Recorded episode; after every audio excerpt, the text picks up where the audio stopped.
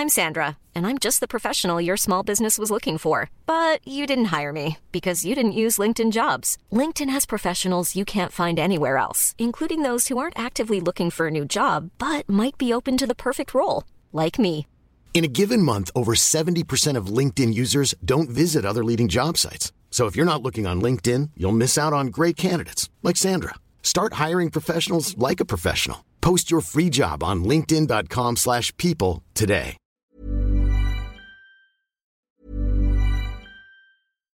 Here's a cool fact a crocodile can't stick out its tongue.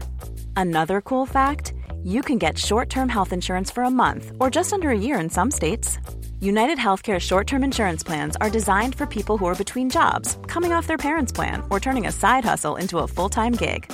Underwritten by Golden Rule Insurance Company, they offer flexible, budget friendly coverage with access to a nationwide network of doctors and hospitals. Get more cool facts about United Healthcare short term plans at uh1.com.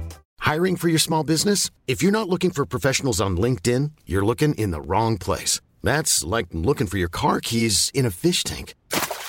LinkedIn helps you hire professionals you can't find anywhere else, even those who aren't actively searching for a new job but might be open to the perfect role. In a given month, over 70% of LinkedIn users don't even visit other leading job sites. So start looking in the right place. With LinkedIn, you can hire professionals like a professional. Post your free job on linkedin.com slash people today.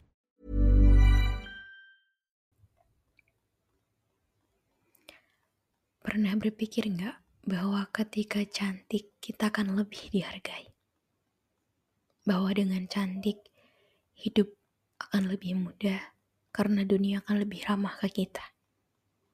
Karena privilege orang cantik itu ada dan itu bukan cuma kata-kata dari orang. Itu memang fakta. Oke. Jadi aku mau sedikit cerita juga tentang diriku yang ingin menjadi cantik karena aku juga berpikir begitu gitu. Aku berpikir begitu bukan karena uh, ngalamin nyatanya gitu karena aku juga ngerasa bahwa ketika kita lebih cantik memang akan lebih dihargai gitu. Uh, dan jujur sebenarnya aku adalah bukan orang yang sangat mementingkan penampilan dari dulu gitu karena aku bukan orang yang suka ngikutin passion atau ketika uh, di suatu acara misalnya gitu akan sangat amat ribet untuk mikirin outfit aku nanti apa gitu. Ataupun dengan skincare yang aku pakai aku dari sampai dulu dari dulu nggak pernah seribet itu dan juga nggak mementingkan itu sama sekali gitu. Why? Karena uh, mungkin dari SD SMP SMA gitu yang aku pentingin itu cuma nilai serius. Aku dulu gila-gila banget sama nilai. Intinya kayak ranking 1, 2, 3 atau masuk 10 besar kelas unggulan itu tuh yang cuma ada di pikiran aku. Karena dulu aku berpikir bahwa ketika aku pinter aku akan sukses gitu.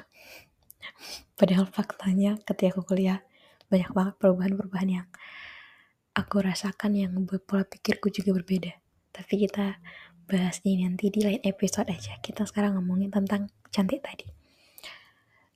Uh, setelah dari dulu aku eh, nggak uh, pernah berpikir bahwa cantik itu um, sepenting itu mungkin uh, pola yang buat pola pikir yang buat aku berubah itu adalah mungkin aku pernah dapat perlakuan yang kurang mengenakan gitu ya di Hmm, dulu sempat pernah sih dapat perlakuan SMP atau SMA aku lupa tepatnya gitu ya. Hmm, aku pernah apa ya?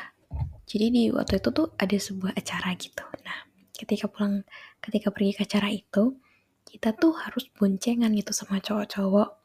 Karena emang uh, di situ posisinya adalah uh, aku waktu itu gak punya motor dan orang tuaku juga nggak bisa nganterin aku. Jadi kayak intinya tuh, tuh kita tuh teman-teman pengen pergi ke suatu acara dan cuman cowok-cowok itu yang punya motor gitu.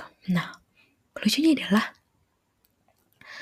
orang cowok-cowok itu tadi tuh sebegitu rebutannya sama satu cewek. Sedangkan aku tuh bingung gitu.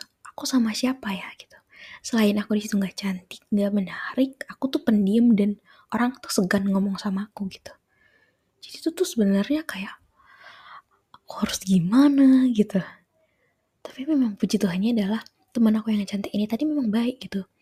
Dia yang uh, dia yang kasih tahu kamu ke situ aja kamu sama si ini aja gitu. Tapi ketika aku naik motor juga sama si cowok itu tadi dan sialnya adalah cowok itu adalah cowok-cowok yang emang sebegitu menang fisiknya gitu. Kayak bayangin kayaknya perjalanan itu ada 40 menit. Aku sama yang boncengan aku tadi tuh nggak ada ngomong sama sekali gitu. Serius kayak diam di mana aja gitu di motor. Uh, sedangkan temen aku yang cantik tadi kayak dia cerita tuh kayak seru banget tahu di boncengan tadi sama si ini.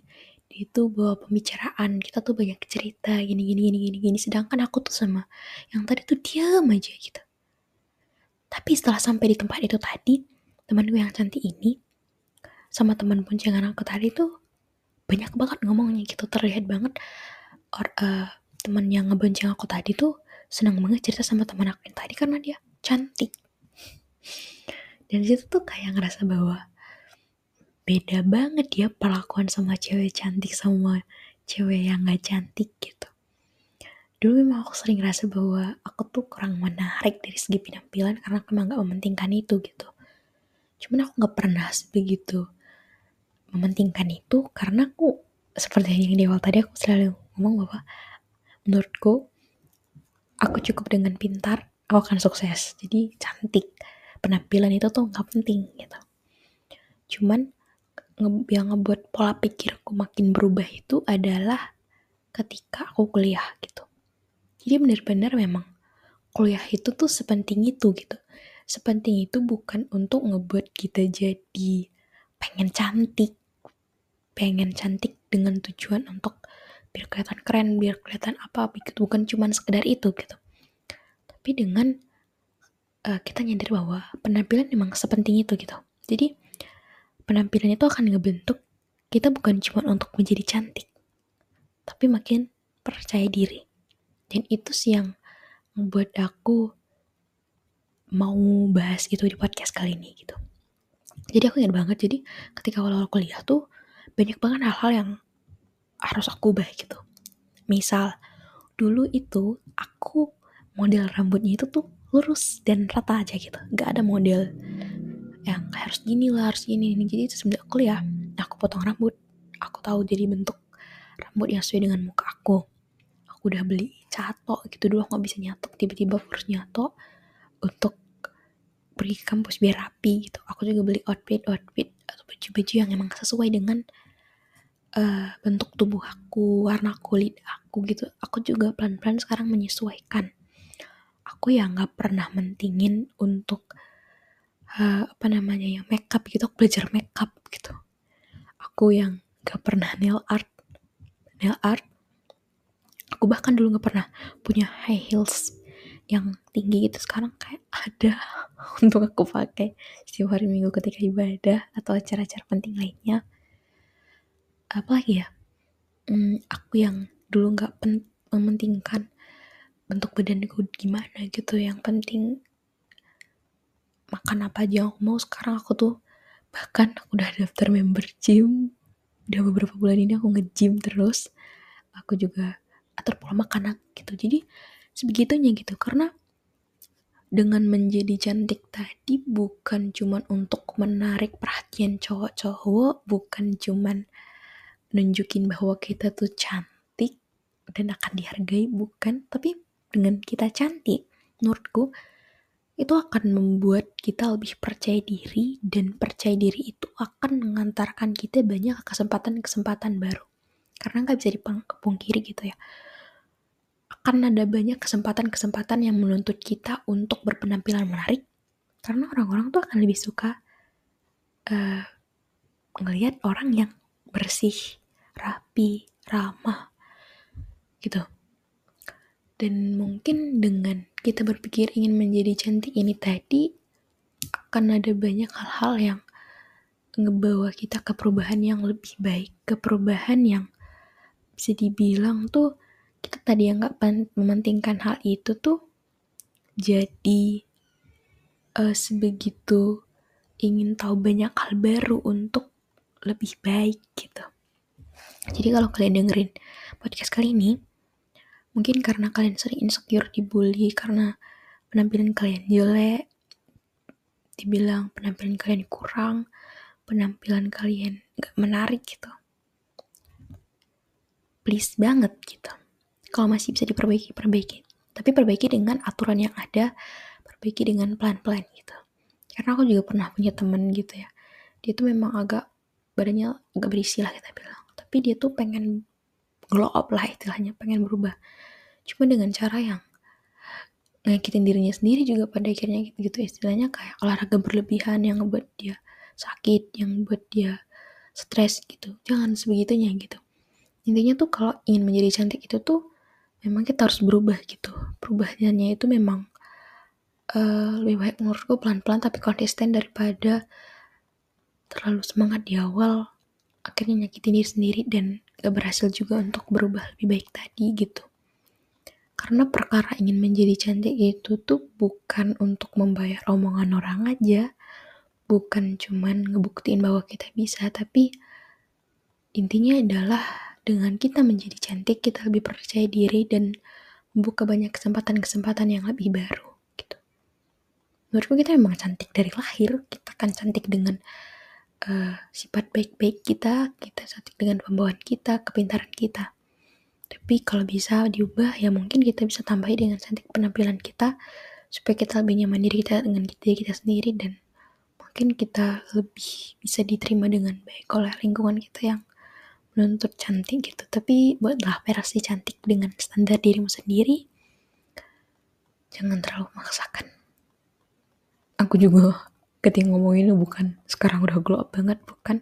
Cuma aku ngerti bahwa ya emang harus itu banyak tuntutan yang mewajibkan kita ke arah sana. Kalau bisa diubah ya ubah gitu. Kalau nggak bisa untuk banyak beberapa kekurangan kita yang emang begitu adanya ya sudah gitu. Jadi semoga kalian paham dan enggak menyalahartikan opini yang aku sampaikan supaya bisa diterima dengan baik yang mau cerita boleh aja di Instagramku Firdanis sampai ketemu di episode berikutnya dadah Planning for your next trip? Elevate your travel style with Quince. Quince has all the jet setting essentials you'll want for your next getaway, like European linen, premium luggage options, buttery soft Italian leather bags, and so much more. And is all priced at 50 to 80% less than similar brands. Plus, Quince only works with factories that use safe and ethical manufacturing practices.